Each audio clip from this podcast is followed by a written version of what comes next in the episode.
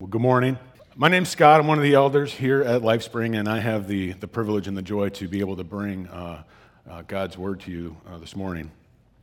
Um, I would say probably about 10 months ago or so, I was driving to work and I was having a particularly rough time uh, just spiritually. I was just kind of worn out spiritually and mentally, and I'm, and I'm driving to work and I pull into the parking lot.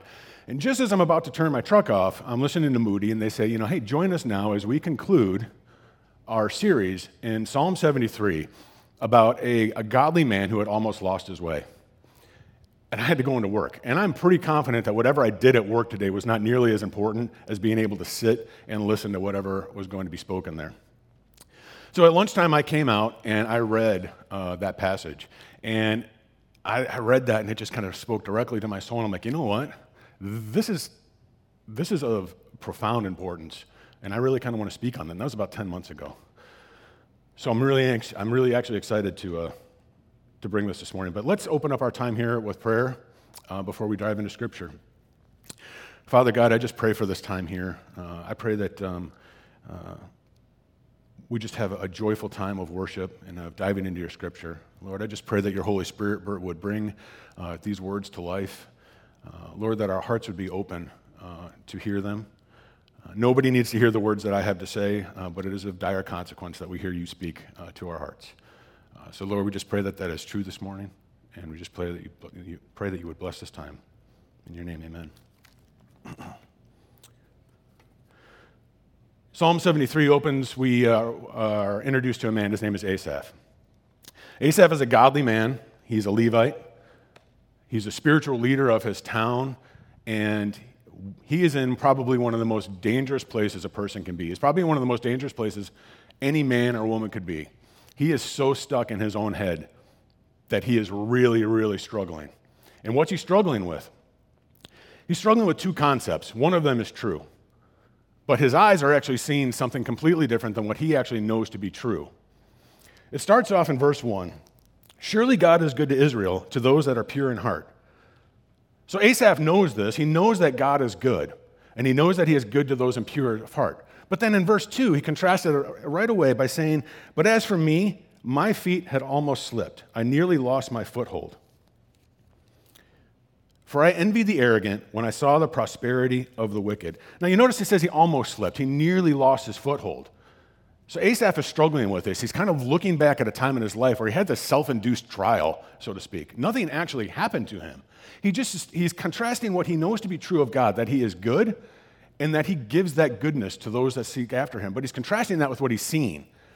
And not only is he contrasting with what he's seen, he, is, he says, For I envied the arrogant. There's another version I actually like better. It says, For I envied the foolish.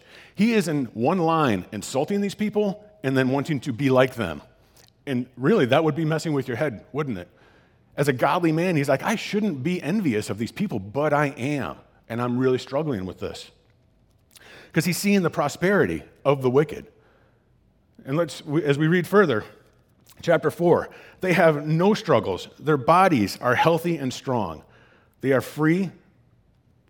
I'm sorry, I lost my. They are free from common human burdens, and they are, are mean that even in, as they about how they live their life, and they're certainly not worried about what happens after they die. And that's how he's viewing these things. And he says, Therefore, their pride is their necklace. They clothe themselves with violence. From their calloused hearts comes iniquity. Their evil imaginations have no limits. They're hard hearted, they're prideful, they're shrewd, shrewd businessmen. Whatever their imagination comes up with, they act on it. They have no boundaries whatsoever. They scoff and speak with malice, with arrogance, and they threaten oppression. So far, I don't know, that's not a really enduring term of somebody that I want to be envious of. I'm just saying it doesn't sound like somebody that I would be striving with. And again, Asaph is in his head because he is. He's really struggling with this. He's seeing all of this. In verse 9, their mouths lay claim to heaven and their tongues take possessions of the earth. Therefore, their people turn to them and drink up the waters in abundance. And they say, How could God know? Does the Most High know anything?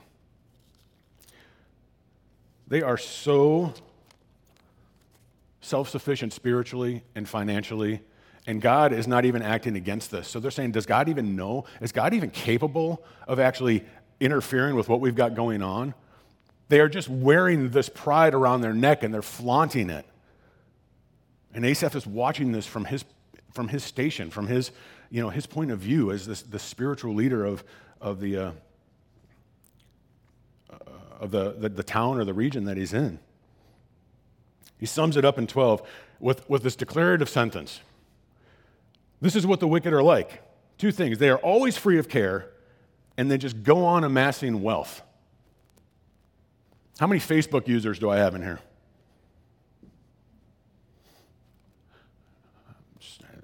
Haven't gotten a lot of friend requests from some, from some of you. It's all right, though. We're not going to talk about that right now. But what do you? What is one of the?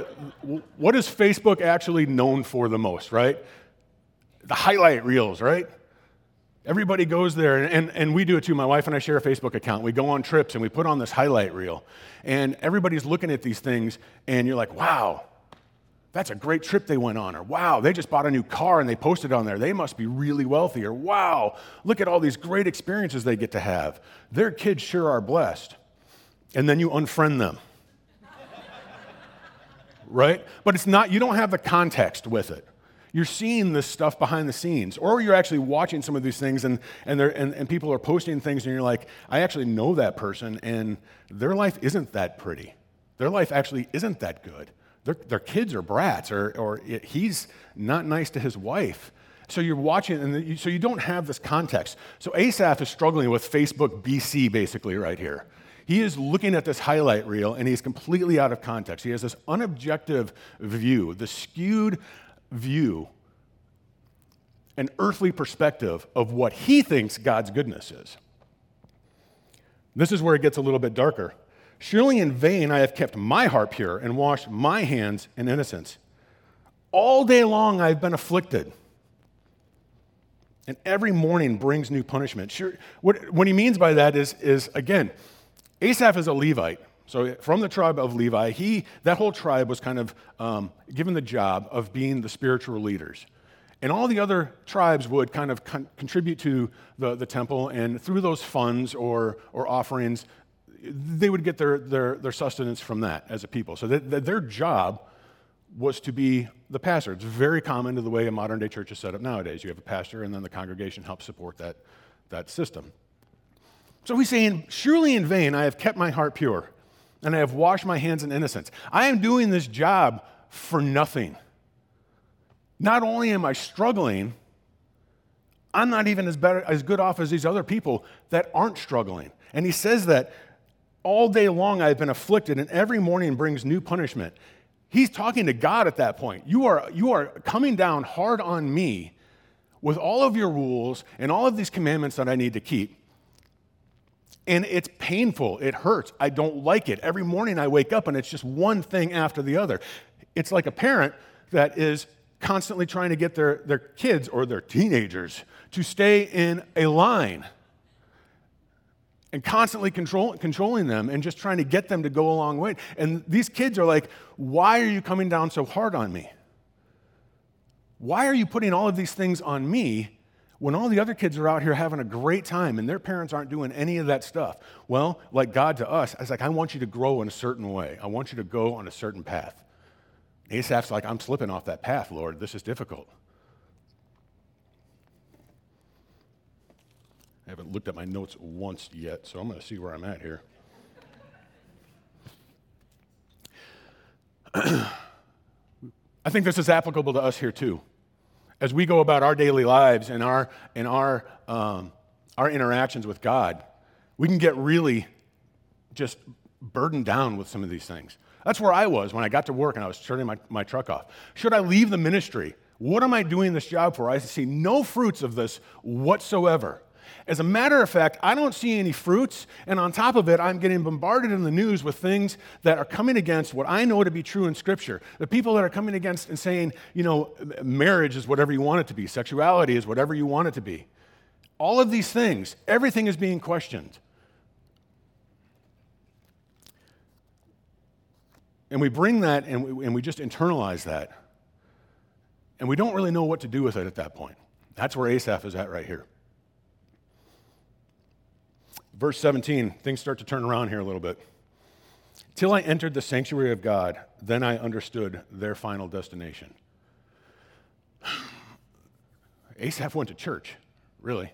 His job, he was the director of the choir and of the music. He was Jason thousands of years ago. So Asaph goes to the, to the presence of God, the sanctuary. You think of the sanctuary as just this place, it's just this quiet place where you can go and you can just be alone with just you and God. And that's where he goes. See, he'd been looking outward at everybody else, what was going on, and then that wasn't going anywhere. He couldn't find his answers there. So then he tried looking inward. What about what can I do? And that wasn't going to help him. So now he went to church and he's like, I'm going to look up. I'm going to fix my eyes to the heaven. And God was able to then fix his eyes. It was there that God began to actually reveal to him an internal perspective. See, Asaph was looking at it from an earthly perspective. His version were these earthly things that are affecting him. He was, you, you can almost imagine, imagine that he maybe hadn't gone to the temple, temple for a while. And so his, his, what he was you know, constantly drawing his attention, his desires were becoming askewed. And, and, and thankfully, he, he was able to be saved from something like this. But he was able to go into the sanctuary of God, and God then slowly revealed this, this eternal perspective to him. You remember a while back when we were talking about Samson, Samson had to have his eyes removed before he actually was able to see the plan and the will of God. Asaph knew that. He's like, you know what? I'm going to try church first. I'm going to just, I'm going to see how this goes. And he was right. Because he leaves now and he's got this eternal perspective. So now he's talking about these people that he was envying before. Verse 18 Surely you place them on slippery ground, you cast them down to ruin. I thought I was the one that was going to slip, but no, they're the ones on slippery ground. How suddenly are they destroyed, completely swept away by terrors? They are like a dream when one awakes. When you arise, Lord, you will despise them as fantasies. He realizes with this eternal perspective that they're on shifting sands. Everything that he was envying about them, the prosperity of the wicked, all of those things could be just wiped away with one thing that goes wrong in their life, and they're putting all of their, their faith and their trust. You remember that necklace of pride because they have all of this, this wealth and these shrewd business deals. You know, they're, they're the popular kids that everybody's congregating to because they're seeing, like, oh, well, the, the godly Asaph looks miserable, and you guys look like you're having fun. So they're attracting all of that. All of that can be just swept away like a dream. Every morning, my wife and I will, have, we'll sit and have coffee in the morning, and we'll, how did you sleep? Oh, I slept fine, you know. I had some really weird dreams last night. Oh, yeah, what were they about? I can't remember. As soon as you wake up, they're gone. You, the, the realization that this reality that you were dreaming about is gone the moment you awake. And it's important to note here that Asaph is not referring to their eternal destiny here. He's talking about what they're doing, and he's not talking about it in a judgmental way. What he's doing is acknowledging that that's not the way that we need to be living. Talking in a way that, you know, I, I, I kind of wanted to envy that, but now I'm starting to see that there's, there's no sustenance in that kind of a lifestyle. But he's not condemning them to hell. He's not judging them for their actions. He's just saying that that is not the right way to experience the goodness of God. Because we don't know that all of these wicked people here, God could be working on their hearts separately too. Just like God is working on Asaph's heart here, some of these other people that he's referring to here, God can be interacting in their hearts too and bringing them to a, uh, an eternal perspective on things.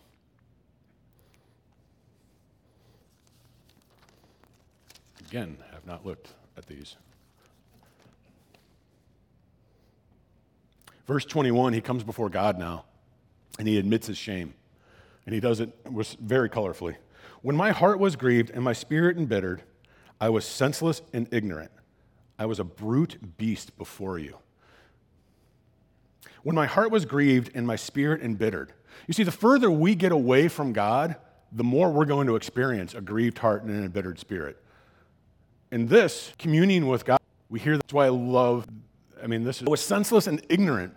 Just because these people don't follow God doesn't mean they don't get sick. It doesn't mean they don't fear death. He had this skewed view of what he was actually seeing from them a brute beast. When I picture a brute beast, I picture uh, uh, just a hot summer day and this giant ox just toiling away, chained to a plow. And he's got the, the saliva and the snot dripping out of its nose, and it's blowing hot air and dust out of its face, and its eyes are bloodshot, and there's flies all around it as it's grunting and pulling against this burden. That's what I picture a brute beast to be just mad pulling. And that's what Asaph is comparing himself to. I was senseless and made no sense whatsoever.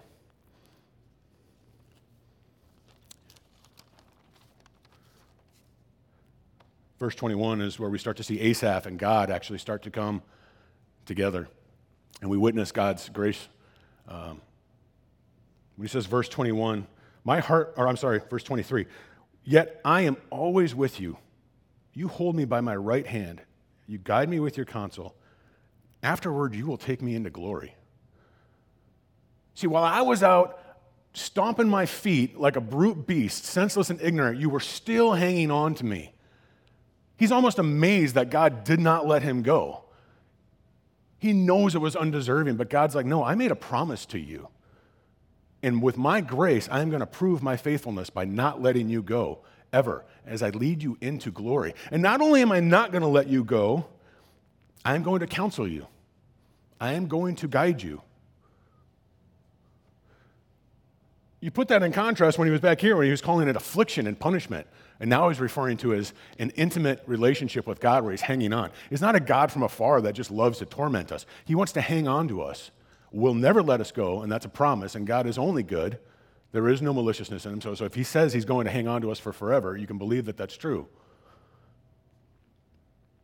But not only that, you, I'm going to counsel you. I'm not just going to leave you twisting in the wind. I'm going to hang on to you and guide you. Verse 25, he admits the object of his, of his desire. Whom I, have I in heaven but you? And earth has nothing I desire besides you.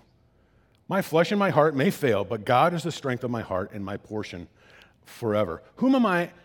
Who have I in heaven but you? Even all the great things that are promised to us in heaven, He's still, God is the focal point, even in eternity.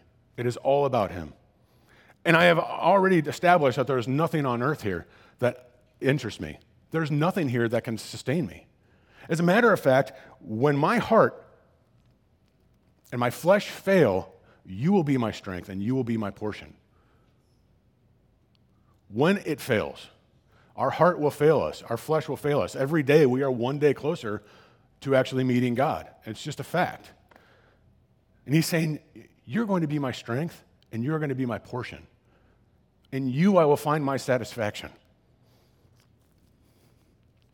Are there other portions on this world? Absolutely. There are other things that we can fix our eyes on. All of them will turn to dust ultimately. And he's saying here that forever you will be my portion. Because you promise me that. You promise that you will hang on to me forever.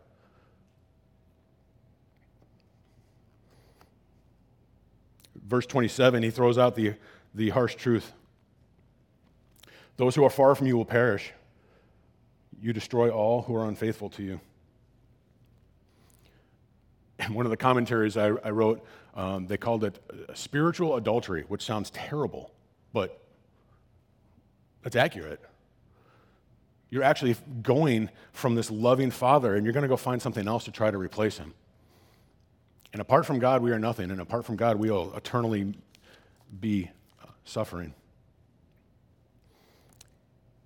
And as we finish up here, we're on verse 28. My wife says that I should remind people that like to highlight things that if you want to highlight something, this is a good one to highlight. This is a beautiful verse. But as for me, it is good to be near God. I have made the sovereign Lord my refuge, and I will tell of all your deeds. But as for me, it is good to be near God. It's a 180 degree turn of what he thought good was at the beginning of this chapter. He thought good was stuff, popularity. He thought good was being able to make shrewd business deals and have no consequences. That's what he thought the goodness of God was. Here he's admitting, you know what's good? Is to just be near God. That's good.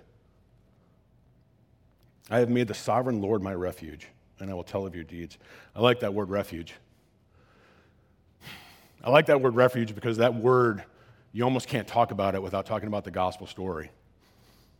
You think of like these wildlife refuge, or you know, these lion refuges or something that they're not taking care of. You know, malnourished, you know, refuge. And that's exactly what.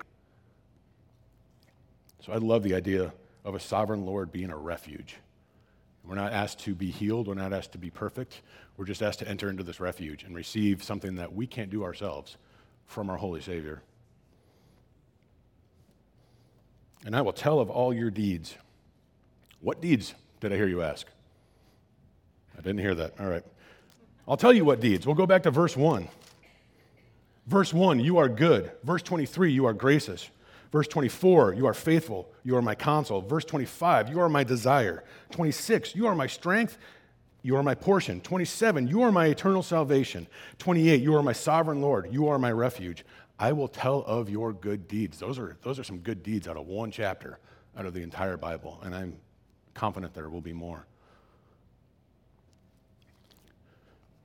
So I guess my, my, my challenge for all of us here is that as we fix our eyes on something, maybe we need to weigh that against Scripture here, and maybe we need to actually fix our eyes. And we're looking at the wrong thing. And we need to actually focus on God as our only portion and our only strength.